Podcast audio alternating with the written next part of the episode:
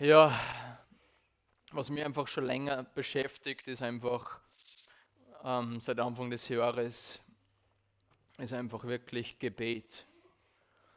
Was ist Gebet? Wir werden uns das genau anschauen. Was sagt die Bibel über Gebet? Wenn du ein, eine Überschrift brauchst, manche brauchen Überschrift, weil sonst können sie nicht das zusammenfassen, was der Prediger gesagt hat. Ich habe mir das ausgesucht, Gebet, Beziehung oder Notlösung. Und ähm, das Interessante ist, ich möchte das erst einmal vorlesen, was sagt der Duden dazu über Gebet. Also das habe ich ziemlich interessant gefunden, was er da, äh, der Duden einfach da über Gebet sagt. Und da steht vom Falten der Hände, vom Niederknien oder anderes, begleitet Sprechen mit Gott, um ihn zu verehren, ihn um etwas zu bitten oder ihm für etwas zu danken. Das ist Gebet. Wow, ist stark, oder? Es ist nicht einmal aus der Bibel. ähm, ja, und mir, mir ist einfach Anfang des Jahres so wichtig geworden, wie viel Zeit verwenden wir wirklich im Gebet? Wie viel Zeit verbringst du mit deiner persönlichen Beziehung mit Gott? Und ähm, ich habe einfach da mal Form, was, was ist die Form des Gebetes? Was, was druckt die Form des Gebetes eigentlich aus? Ähm, was ist das eigentlich? Ist es eher äh, ein Monolog oder ist es ein Dialog? Und ähm, ich habe einfach mal ein bisschen umeinander gesucht. Wir werden jetzt ins Alte Testament oder allgemein in die Bibel ein bisschen reinschauen, was sagt sie über Gebet. Und ähm, ich habe dann auch gelesen, die die, das Gebet ist einfach eine Form, zu Gott rufen, den Namen des Herrn anrufen, den Herrn suchen. Das sind ein paar äh, Sachen, wo man einfach Gebet auslegen kann. Natürlich gehört Gebet, äh, Anbetung, Lobpreis, es ist alles hat mit, einerseits mit Gebet zum, zum Tor und ähm, was sagt die Bibel wirklich darüber? Also Gott weiß seinen Nachfolgern anzubeten durch die verschiedenen Schreiber. Also wir sehen das praktisch in die Propheten, in die Psalme, dann in die Aposteln und durch Jesus selbst. Wie wichtig ist Gebet für Jesus selbst gewesen. Und ähm, ich finde das eigentlich gerade so spannend äh, in unserer Gesellschaft. Ähm, was ist eigentlich das Kostbarste? In unserer heiligen Zeit? Was, was, was beschäftigt uns? Was, nach was trachten wir? Was ist uns so wichtig? Ich glaube, das Wichtige ist, oder in unserer Gesellschaft ist Zeit. Oder? Und, und wie viel Zeit haben wir wirklich, dass wir in einerseits diese Beziehung aufrechterhalten, Beziehung auch ähm, mit Menschen aufrechterhalten oder Beziehung einfach auch mit, erst einmal mit unserem Vater im Himmel aufrechtzuerhalten. Und ich merke das einfach so, dass, dass die in der Arbeitswelt und ich komme viel umeinander, es ist so schwierig, dass du einerseits auch Termine findest und andererseits auch wirklich, dass Zeit, also Menschen Zeit haben mit dir, Zeit zum Verbringen. Und ich glaube, wir haben einfach so die Möglichkeit, dass wir aussehen können. Wir müssen in erster Linie noch nicht wenn bekehren, aber Menschen brauchen Beziehung. Menschen brauchen wirklich diese, Leid, wo, wo wir uns aussprechen können gegeneinander und wo wir einfach wirklich sagen, okay, er ist für mich da. Und ich habe das einfach so beobachtet, dass, dass wir oft so von einem Termin zum nächsten hudeln, von einer Besprechung zur nächsten, zum einen Gebetstreffen zum nächsten. Und mir ist dann einfach so bewusst worden, was ist wichtig, wo können wir eigentlich von Jesus lernen, wie, wie, wie hat er seine Zeit eigentlich verbracht. Was, was war seine Aufgabe? Ja, er ist gekommen, damit wir Leben haben, damit wir errettet werden. Ja, das glauben wir fest.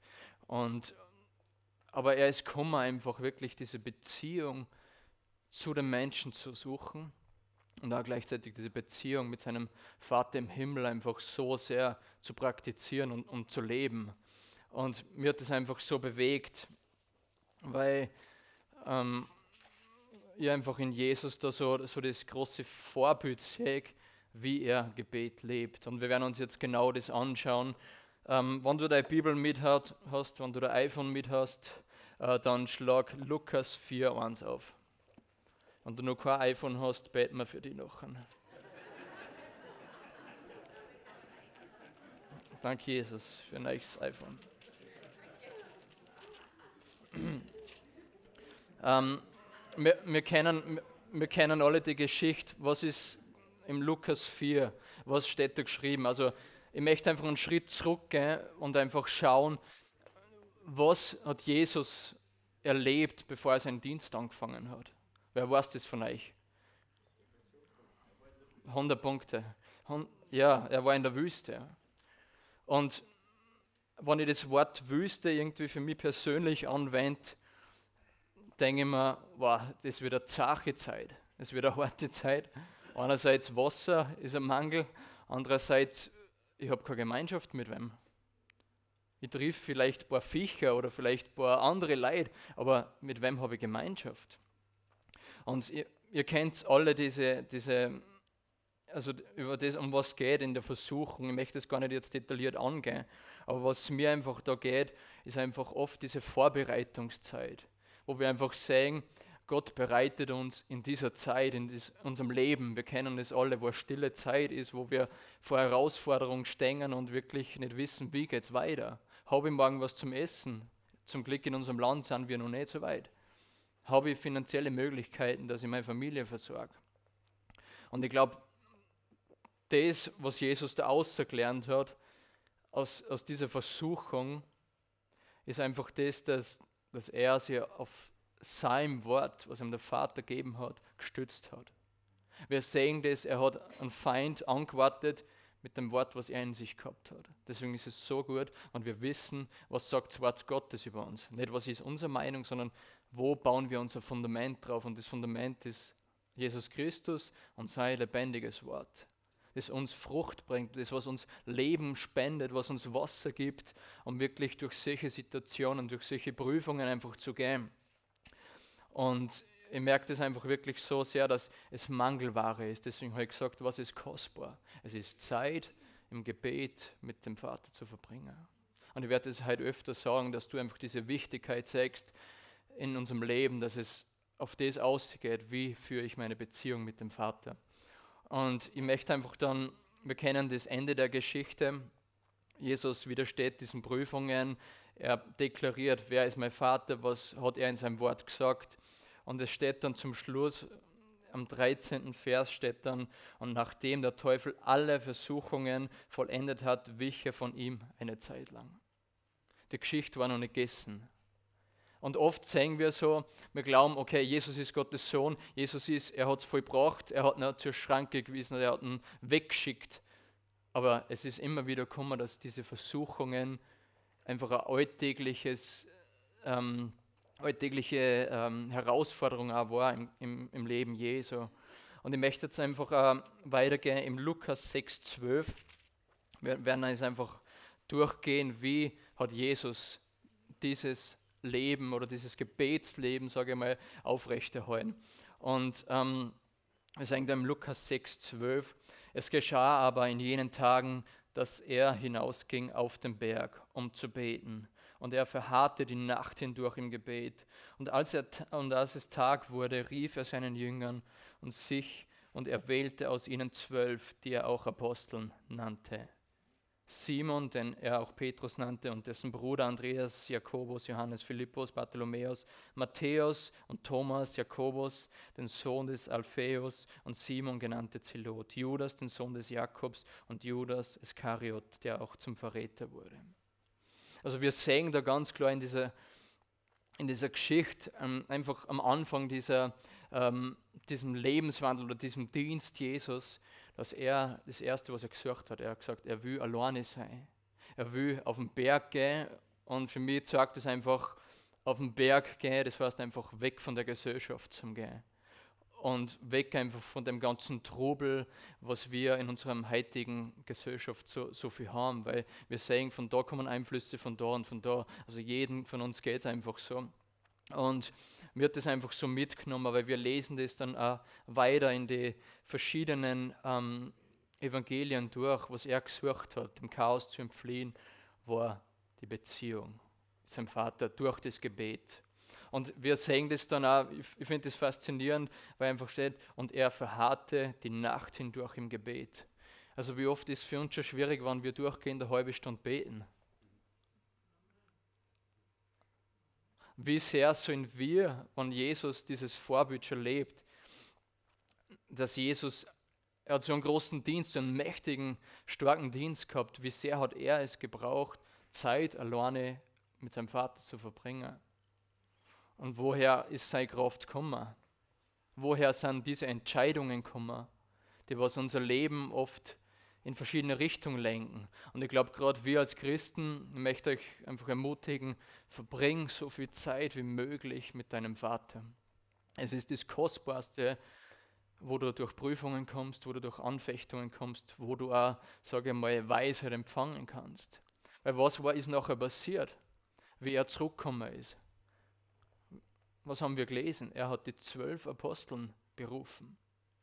Das ist nicht entstanden, weil sie alles ausgedacht hat, weil ich glaube, das hat sein Vater ihm gesagt in diesem Gebet. In der Nacht durch ist er verharrt und hat gewartet, Gott, wann, wen willst du berufen als meine Jünger? Wen, wen suchst du aus? Und ähm, ich ertappe mich da oft selber, wenn ich einfach sehe, ich, ich bete für was und ich brauche Klarheit in meinem Leben.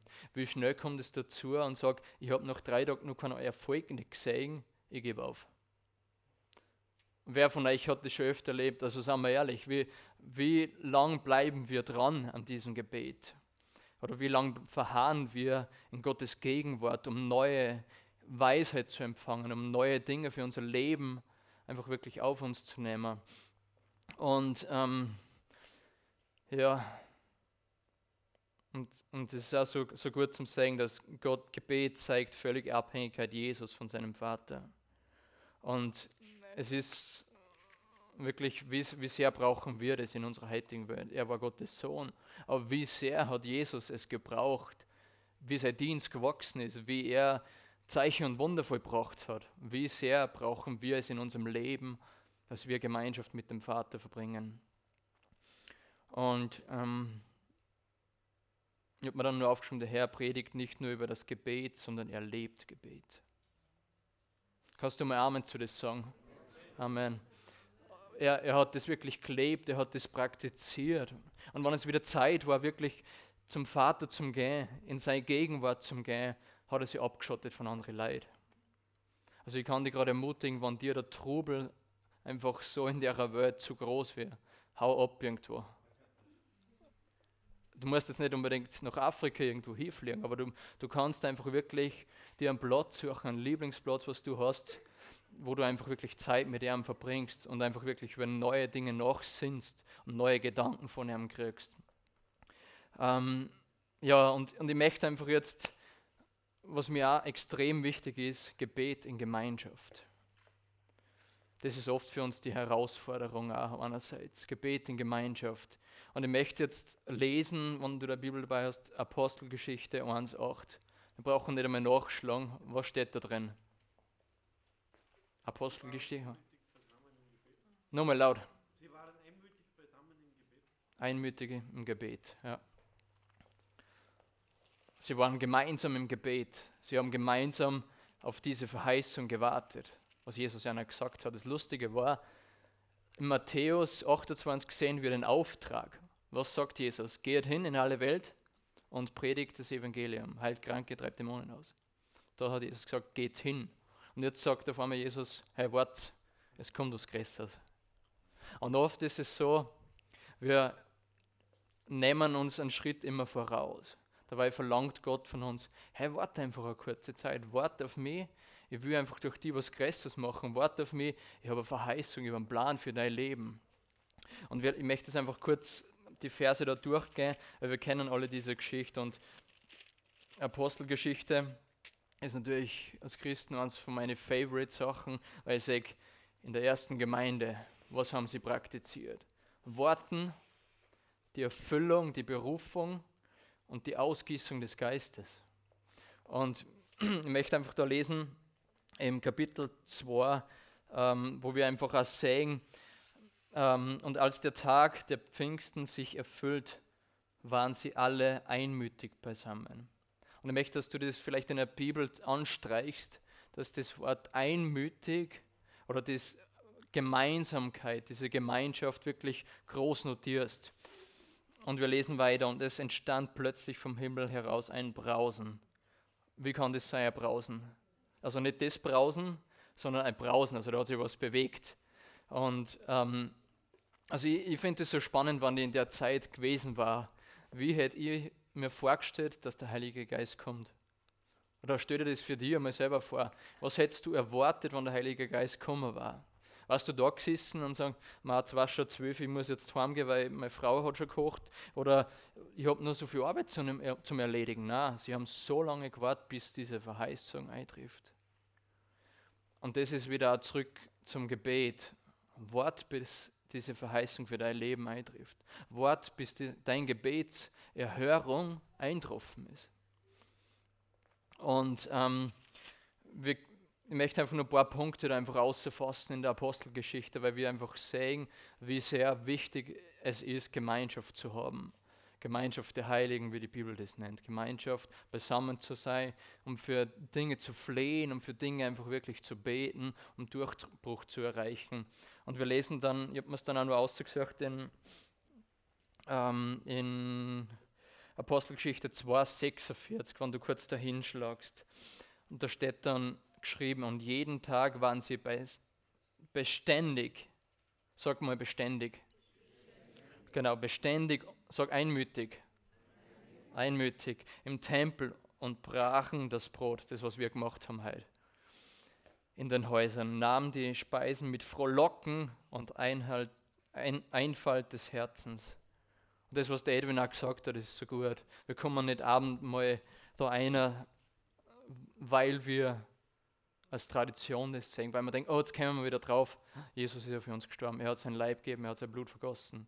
Aus dem Grund machen wir das nicht. Wir kommen zusammen mit Freude dass, dass er es vollbracht hat mit Freude, dass wir einfach jauchzen können und sagen, Jesus, der Sieg ist unser. Wir haben ein Leben, das war einfach so gewaltig, übernatürlich und fast natürlich sein sollte. Und es ist so interessant, weil wenn wir einfach zurückschauen in 1. Mose, was sehen wir da? Was war, was, was war da? Jesus hat einen Menschen geschaffen nach seinem Ebenbild und was hat er gemacht? Er hat die Gemeinschaft gesucht. Er wollte, es steht drinnen, er wandelte im Garten und, und hat geschaut, hey, was macht es gerade? Hey, und er hat ihnen die Autorität gegeben und gesagt, nennst die Tiere, Adam, willst du es, die Tiere nennen es jetzt. Warum äh, Reh Reh heißt, warum ein Haus Haus heißt. Adam hat Schuld, keine Ahnung. Und ähm, wir sehen das einfach auch, wenn wir einfach in Hesekiel oder Jesaja lesen, warum passt es ein Feind nicht, wenn wir Gemeinschaft mit Gott haben?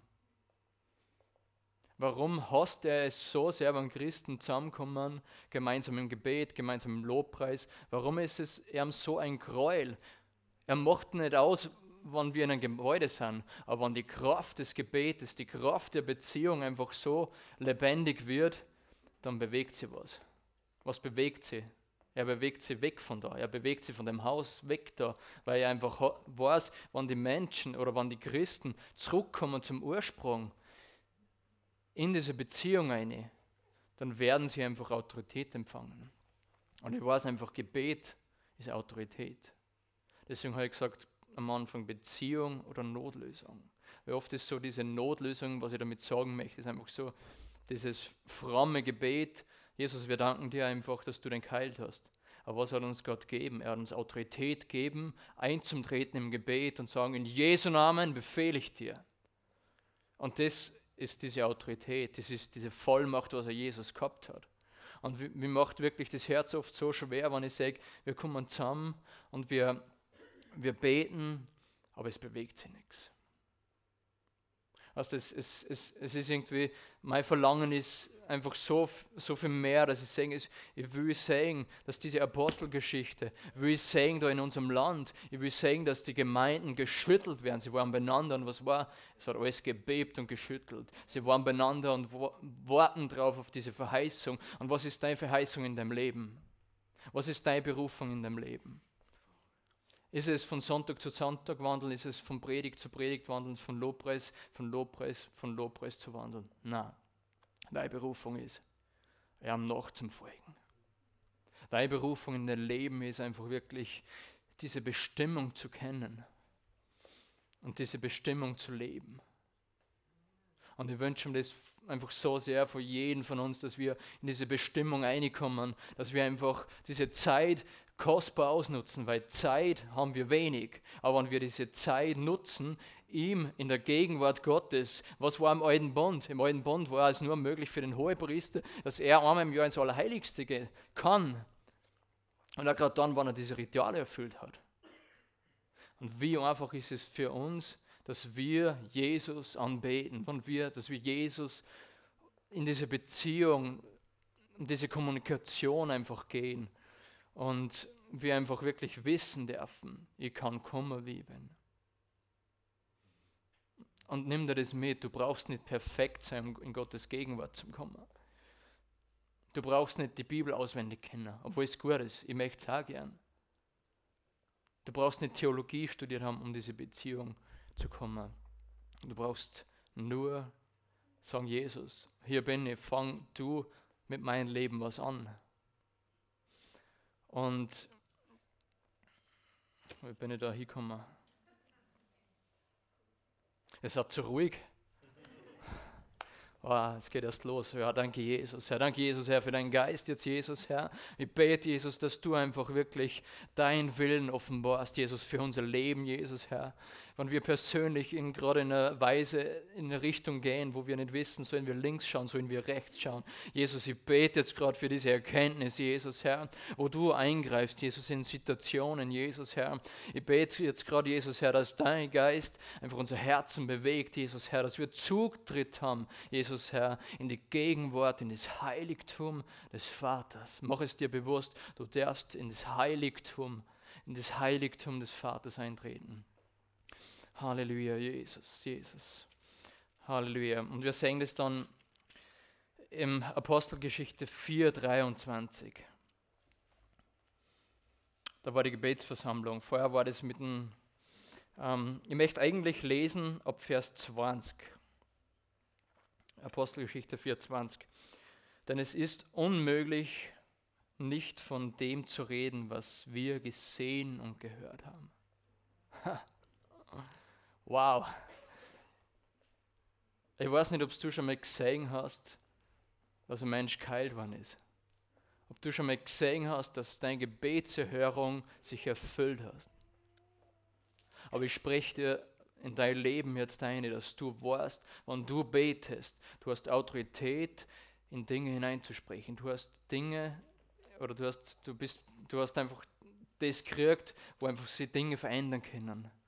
Und das ist einfach, was sie erlebt haben. Sie haben erlebt, wie Jesus gewandelt ist und sie haben gesehen, was er gemacht hat. Und wir lesen da weiter, sie aber drohten ihnen noch weiter und ließen sie frei. Also da ist um das gegangen, dass sie einfach, Petrus und Johannes vom Hohen Rat waren und sie einfach wirklich, einer gesagt worden ist, hey, es hört auf, den Namen Jesus zu verkündigen. Und das Interessante ist, wo wir dann lesen, ähm, äh, in Vers, äh, Genau, in, in 31. Und als sie gebetet hatten, erbebte die Stätte, wo sie versammelt waren. Und sie wurden alle mit dem Heiligen Geist erfüllt und redeten das Wort Gottes mit Freimütigkeit. Da haben wir wieder gelesen, sie waren beieinander, sie haben Zeit miteinander verbracht. Egal wie die Umstände vorher waren, egal was die, was die Obrigkeit, wir sollen die Obrigkeit hören, aber da geht es nicht um Gottes Plan, weil jetzt Matthäus 28 sagt, geht hin und predigt das Evangelium, treibt Dämonen aus, heilt die Kranke. Und da ist es wirklich, was sie erlebt haben. Sie waren wieder gemeinsam und sie haben sich gefreut, dass Jesus 3000 dazu hat in Gemeinde. Ich würde sagen, wer nur ich würde sagen, dass wir in Österreich einfach wirklich eine Gebetsbewegung starten. Ich will sagen, dass wir zusammenkommen. Deswegen ist Mittwoch Abend so die gute Möglichkeit für die. Und ich möchte ermutigen, Mittwoch ist nicht ein Programmpunkt, damit wir einen zusätzlichen haben. Mittwoch ist das, dass wir einfach was bewegen. Wir wollen bewegen, dass sie unsere Stadt verändern. Wir wollen bewegen, dass Menschen das Evangelium anhören. Ich will sagen, dass andere Dinge in unserem Leben so unwichtig werden, dass wir einfach das Verlangen kriegen und diesen Hunger kriegen, dass wir es wert voll sehen, dass wir am Mittwoch zusammenkommen. Ich will niemanden verurteilen. Du hast viel zum da, es sind viele Sachen los, es sind viele Veranstaltungen. Aber gerade Gebet haben wir gesehen, war dieser Ausgangspunkt, warum sie jetzt 3000 Leute bekehrt haben, warum Jesus seinen Dienst machen hat können, warum Menschen geheilt worden sind, weil sie gemeinsam gebetet haben, gemeinsam die Zeit gesucht haben, gemeinsam auf Weisheit gewartet haben. Und ich will einfach dir einfach zusprechen, dein Leben, wenn du einfach diese Beziehung einfach wirklich so sehr brauchst mit Gott, such sie. Nimm dir die Zeit dafür. Wir haben oft so viel verschwenden oft unsere Zeit mit wirklich so unwichtigen Sachen. Wir schauen uns stundenlang Filme an. Ich habe nichts gegen Filme anschauen. Ich, ich, mag Filme anschauen. Aber wir verplempern unsere Zeit mit dem. Wir schauen uns Filme an. Wir verbringen Stunden auf Facebook. Wir, äh, was weiß ich, alles was drum. Du weißt das persönlich für dein Leben, was, wo du einfach sagst, ich habe so viel Zeit für so viel Müll. Aber ich verbringe so wenig Zeit mit ihm. Wie schwierig ist es, wenn wir ehrlich sind, für unser Leben, dass wir uns wirklich mal, ich sage jetzt mal eine Stunde im Gebet verbringen. Also ihr ertappe mich oft selber, also ich rede da zu mir, weil ich einfach weiß, wie oft da ich gerne andere Sachen. Oder wie oft ähm, will ich jetzt lieber Fußball spielen gehen oder will ich gerade andere Sachen machen, obwohl es gerade so wichtig ist, wenn wir in einer Lebenssituation stehen, um Entscheidungen zu treffen. Brauchen wir diese Beziehung, wo wir Kraft schöpfen und andererseits eine Weisheit empfangen. Und ich möchte euch kurz was vorlesen.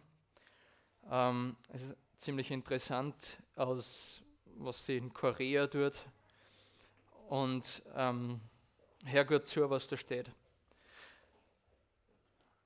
Als der grausame Koreakrieg begann, in dem die Kommunisten aus Nordkorea, Südkorea, Nordkorea, Südkorea besetzt wollten, flüchteten tausende Christen von Norden nach Süden und praktizierten ihre Gebetsgewohnheiten nun auch in ihrer neuen Heimat. An jedem Tag der Woche versammelt sie sich in vielen Gemeinden die Geschwister bereits um 5 Uhr morgens zum gemeinsamen Gebet. 5 Uhr morgens, wow, 5 Uhr morgens Gebet.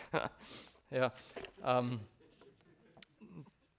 diese Gewohnheit hat sich in einigen großen Gemeinden über Jahrzehnte bis in die heutige Zeit erhalten. Bereits um 5 Uhr morgens kamen hunderte Geschwister zur ersten Ge Gebetsversammlung und als dieses zu Ende war, traten die nächste Gruppe vor und beten, um zu beten, die nicht schon um 7 Uhr am Arbeitsplatz sein müssten. Und das Tag für Tag, Jahr ein, Jahr aus. Dieses anhaltende Gebet hat größere Auswirkungen auf die Bekehrung von Menschen in aller Welt als alle anderen Missionsstrategien, Gemeindewachstumsprogramme zusammen.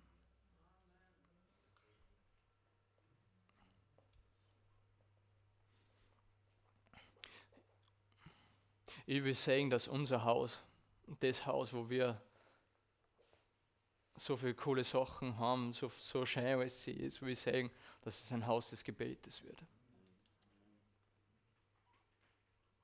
Okay, ich sage es nochmal, ich will sagen, dass das wirklich unser Haus ein Haus des Gebetes wird, wo wir gemeinsam kommen, wo wir gemeinsam um Dinge flehen, wo wir gemeinsam im Gebet durchbrechen. Oft braucht es die Zeit.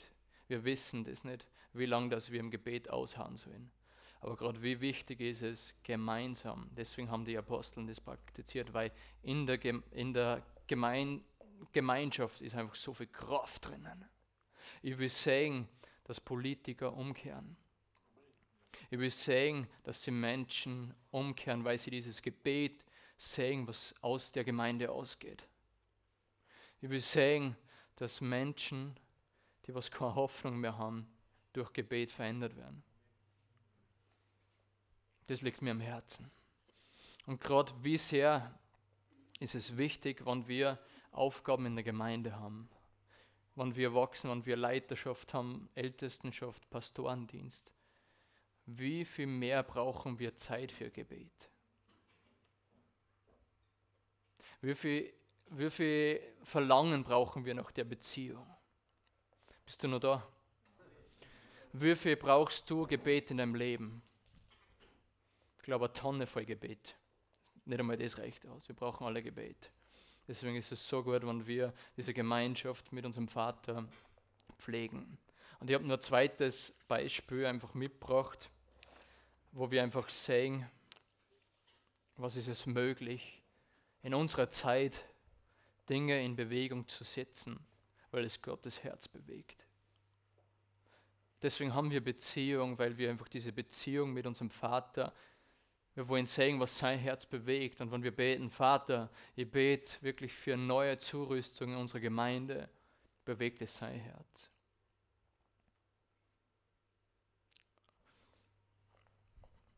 Und ich werde einfach kurz über einen Bericht gefunden von John Wesley. Wer kennt John Wesley? Bekannter Erweckungsprediger im 17. Jahrhundert. Und ich möchte lesen, was, was da in seinem Tagebuch gestanden ist.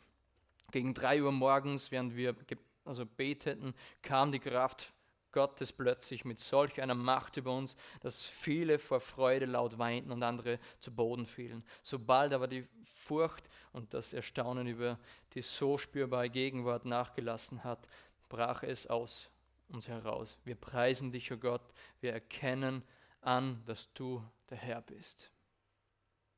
Wow, also wenn ich zurückdenke, wie wir früher in unseren jungen Zeiten drüben äh, in unserem Gebetskammer, wir haben das ja genannt Glory-Kammer, weil wir einfach wirklich da, das erste, was wir gemacht haben nach dem Gottesdienst, wir sind da eingegangen, bevor wir eine Veranstaltung gehabt haben, wir sind da eingegangen. Und was haben wir da gemacht? Wir haben gemeinsam gebetet, um Sachen durchzubrechen, gemeinsam gebetet, um Sachen für unser Leben nach vorn zu bringen. Der Simon weiß das noch. Er war einer von den Feurigen, der war einfach wirklich bereit war. Kommt, beten wir weiter, beten wir weiter. Das Interessante war, was wir erlebt haben, aus dem aussah. Erstens mal ist unser Glauben gestärkt worden. Gebet ist möglich. Amen. Gebet verändert. Gebet beeinflusst. Und wir haben das gemerkt, vor Veranstaltungen, wenn wir gebetet haben, dann haben sie Dinge bewegt. Wir haben oft diese Scham dann abgelegt und einfach zu sagen, oh, ich muss jetzt anders sein, weil ich bin jetzt für andere Leute oder was denken die anderen über mich? Das ist ein Riesenproblem in unserem Christenleben. Wir schauen auf das, was andere denken. Jesus war es komplett wurscht, was die anderen denkt haben. Ob da jetzt Leid, ob er Leid Essen gegeben hat oder ob er ähm, am Wasser gegangen ist oder ob er einfach die anderen Dinge gemacht hat, Jesus war es egal. Ich will einfach zurückkommen oder ich möchte euch ermutigen, dass es dir egal ist, was andere im Lobpreis über dich denken. Was andere denken, wenn du jetzt gewisse Bereiche in der Gemeinde also machst, weil du einfach wirklich aus diesem Gebet deine Kraft schöpfst. Und das Interessante war einfach, wie wir dann mal gebetet haben da drin, es wollte der Person einer gehen.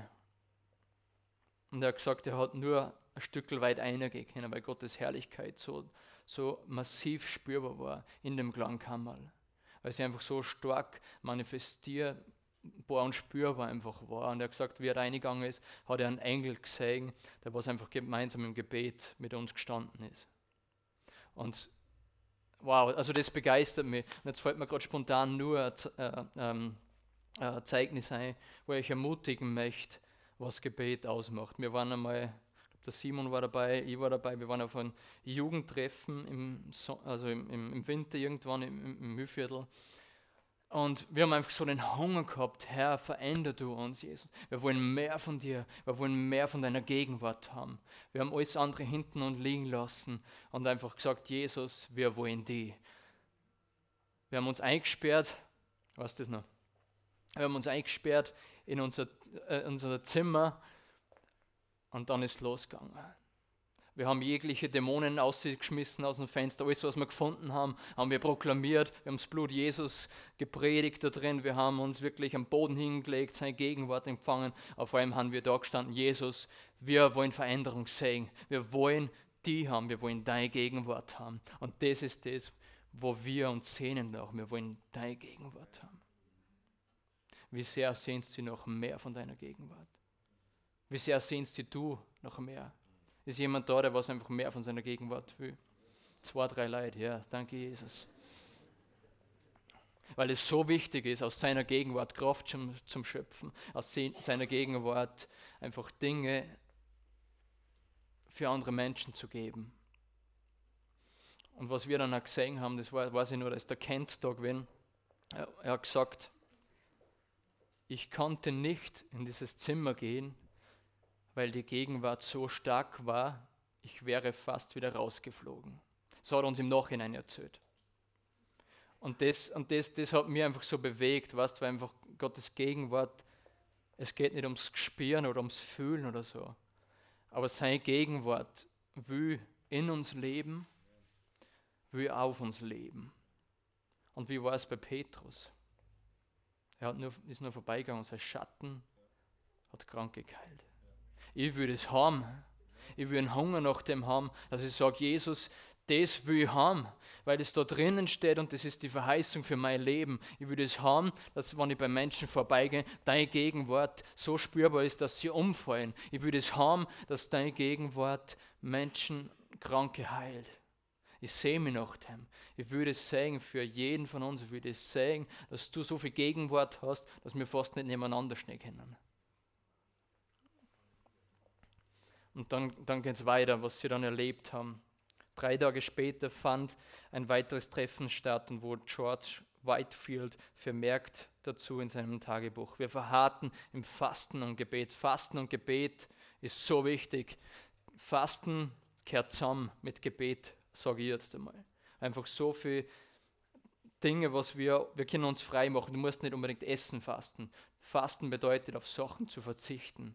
Sachen, die was dir wichtiger sind wie Gott, auf diese Dinge wegzulassen. Auf diese Dinge sag Herr, ich will fasten, weil ich mehr von dir will. Und er wird dir mehr schenken, tausendprozentig. Das weiß ich, wenn du sagst, Herr, ich nehme mir jetzt Zeit, probier es aus. Ihr erlebt es immer wieder, wo wir einfach wirklich frei werden von Dingen und man denkt, jetzt haben wir unser Ablauf, Frühstück, Mittagessen, Abendessen. Lass einmal zwei aus, du brauchst jetzt nicht 40 Tage fasten, so wie Jesus gemacht hat. Und vielleicht 41, dass du sagst, ich bin besser wie Jesus. Na, du musst einfach, nimm, probier das aus, probier das für dein Leben, dass es so die Kraft im Fasten ist. Dass du einfach sagst, okay, ich verzichte auf zwei Essen. Und Jesus, ich sehe mich nach deiner Gegenwart. Ich will mehr von dem bis drei Uhr und ging dann mit der festen Überzeugung auseinander, dass Gott unter uns Großes tun, fünf, sechs, genau, tun. In folgenden Wochen schenkte Gott eine Erweckung. Zuerst in England und dann in Amerika. Amen. Erweckung, ja. Wir sehnen uns alle nach Erweckung. Hey, wenn du bereit bist für Erweckung zu brennen, wird Erweckung kommen. Wir reden alle von Erweckung. Wir wissen, ma, wir wollen Erweckung sehen, wir wollen einfach sehen, dass Menschen automatisch da reinkommen. Nein, das geht geht's nicht. Es geht nicht um diesen Raum, dass wir den füllen. Es geht nicht um das, dass wir da irgendwas praktizieren. Es geht um das, dass du Erweckung lebst. Lebst du Erweckung? In deinem Herzen? Stell dir die Frage einfach, lebst du Erweckung? Der Geist Gottes konnte damals so mächtig wirken, dass nicht, dass nicht nur Tausende ihre Bekehrung erlebten, sondern auch die sozialen Verhältnisse, die Moral und die Politiker völlig und nachhaltig verändert wurden. Wow, eine ganze Bewegung ist ausgossen worden, weil einfach ein paar Leute da waren und gesagt, ich bin bereit, mein Land, mein Heimatland zu verändern. Ich will sagen, Erweckung heißt, aufzumerwecken.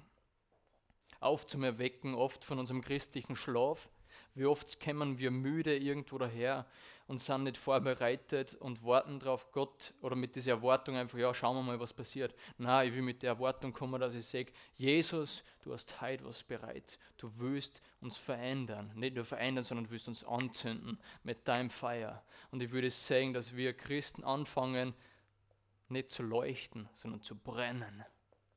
Weil was passiert, wenn du brennst? Du löst den Flächenbrand aus. Wenn du nicht brennst, kannst du nichts anzünden. Und, und ich merke das einfach so, wir brauchen dieses Brennen, dieses Verlangen, dieses innere, diese innere Ehrlichkeit einerseits. Aber wir brauchen auch diese Bereitschaft. Und oft ist es so, wir müssen einen Schritt gehen. Nach vor, nicht zurück. Und ich, ich sage das einfach, also ich hätte nur so viel, ich mir so viele Zeugnisse und so viele Sachen ausgesucht, wo ich ermutigen möchte, dass es möglich ist, im Gebet erstens mal alleine, also ich würde es nochmal zusammenfassen, dass wir alleine im Gebet Zeit mit ihm verbringen. Und es dir hilft und sagst, Jesus, ich habe in der Früh schlecht Zeit, aber ich möchte am Abend gern so die Zeit mit dir verbringen. Setz da einen Timer.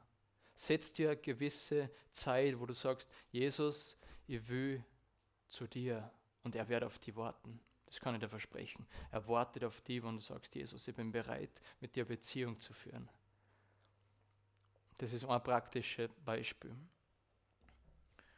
Und was ist das nächste, was mir einfach wichtig ist, wie wir gehört haben, ist die Gemeinschaft im Gebet. Gemeinschaft setzt was in Bewegung. Wir schauen nicht auf das, wenn wir zusammenkommen, wer ist besser, wer hat den besten Lobpreis, wer hat die beste Predigt, wer kann am besten singen, wer kann am besten kochen oder sonst irgendwas. Wir dienen einander. Und diese Kultur des Dienens und Ehren sollen wir so hochsetzen. Weil dann besteht nicht ein Zweifel, wann wir zusammenkommen. Es besteht nicht die Gefahr, dass andere, Ma, der ist vielleicht besser oder der möchte es irgendwo einbringen oder der möchte das oder der möchte das. Wie oft ertappen wir uns selber und denken nur. Denken nur drüber und sagen, Ma, der hat sicher jetzt was über mich gedacht. Wie oft ertappen wir uns selber, seien wir ehrlich. Wie oft denken wir, Ma, der hat sicher jetzt was Schlechtes über, uns, über mich gedacht. Aber was sagt Paulus? Wir sollen unsere Gedanken erneuern lassen. Das sind Schritte, die du praktisch gehen kannst, wenn du anfängst, einfach den Nächsten zu dienen, in dieser Gemeinschaft, den Nächsten zu ehren. Du musst dir nicht hingehen und ihm anbeten, sondern du sollst ihm nur dienen in der Hinsicht, so wie Jesus seinen Jüngern gedient hat. Und der es auch oft auszuckt und denkt, hey, was macht sie so? Es sagt Heilung, es sagt was im Wasser es sagt Brotvermehrung und alle die Sachen. Und es glaubt es noch eben nicht. Was war mit Petrus? Hat Jesus dreimal verleugnet. Jesus hat es ihm gesagt, er hat es nicht geglaubt. Aber was hat passieren müssen, dass Jesus oder dass Petrus in seine Bestimmung gekommen ist? Jesus, äh, Petrus ist gebrochen worden. Was ist der Fels? Wo er sagt, auf diesen Fels will ich meine Gemeinde bauen. Petrus ist Fels. Und oft müssen wir, das, das habe ich interessant gefunden, selbst dass du mit dem Ton das angesprochen hast, dass einfach wir oft uns selber brechen müssen. Einerseits unseren Stolz, Erheblichkeit, dass wir uns brechen lassen, damit Gott aus unserem Felsen geht auseinander und aus diesem Felsen kann was außerwachsen. Wächst eine Pflanze aus. Diese Pflanze sollst du einfach wirklich pflegen. Diese Pflanze ist dein Glaubensleben. Diese Pflanze sollte einfach erinnern, dass du einfach wirklich gegründet bist im Fels, im Fels Jesus Christus. Amen. Halleluja. Danke, Jesus.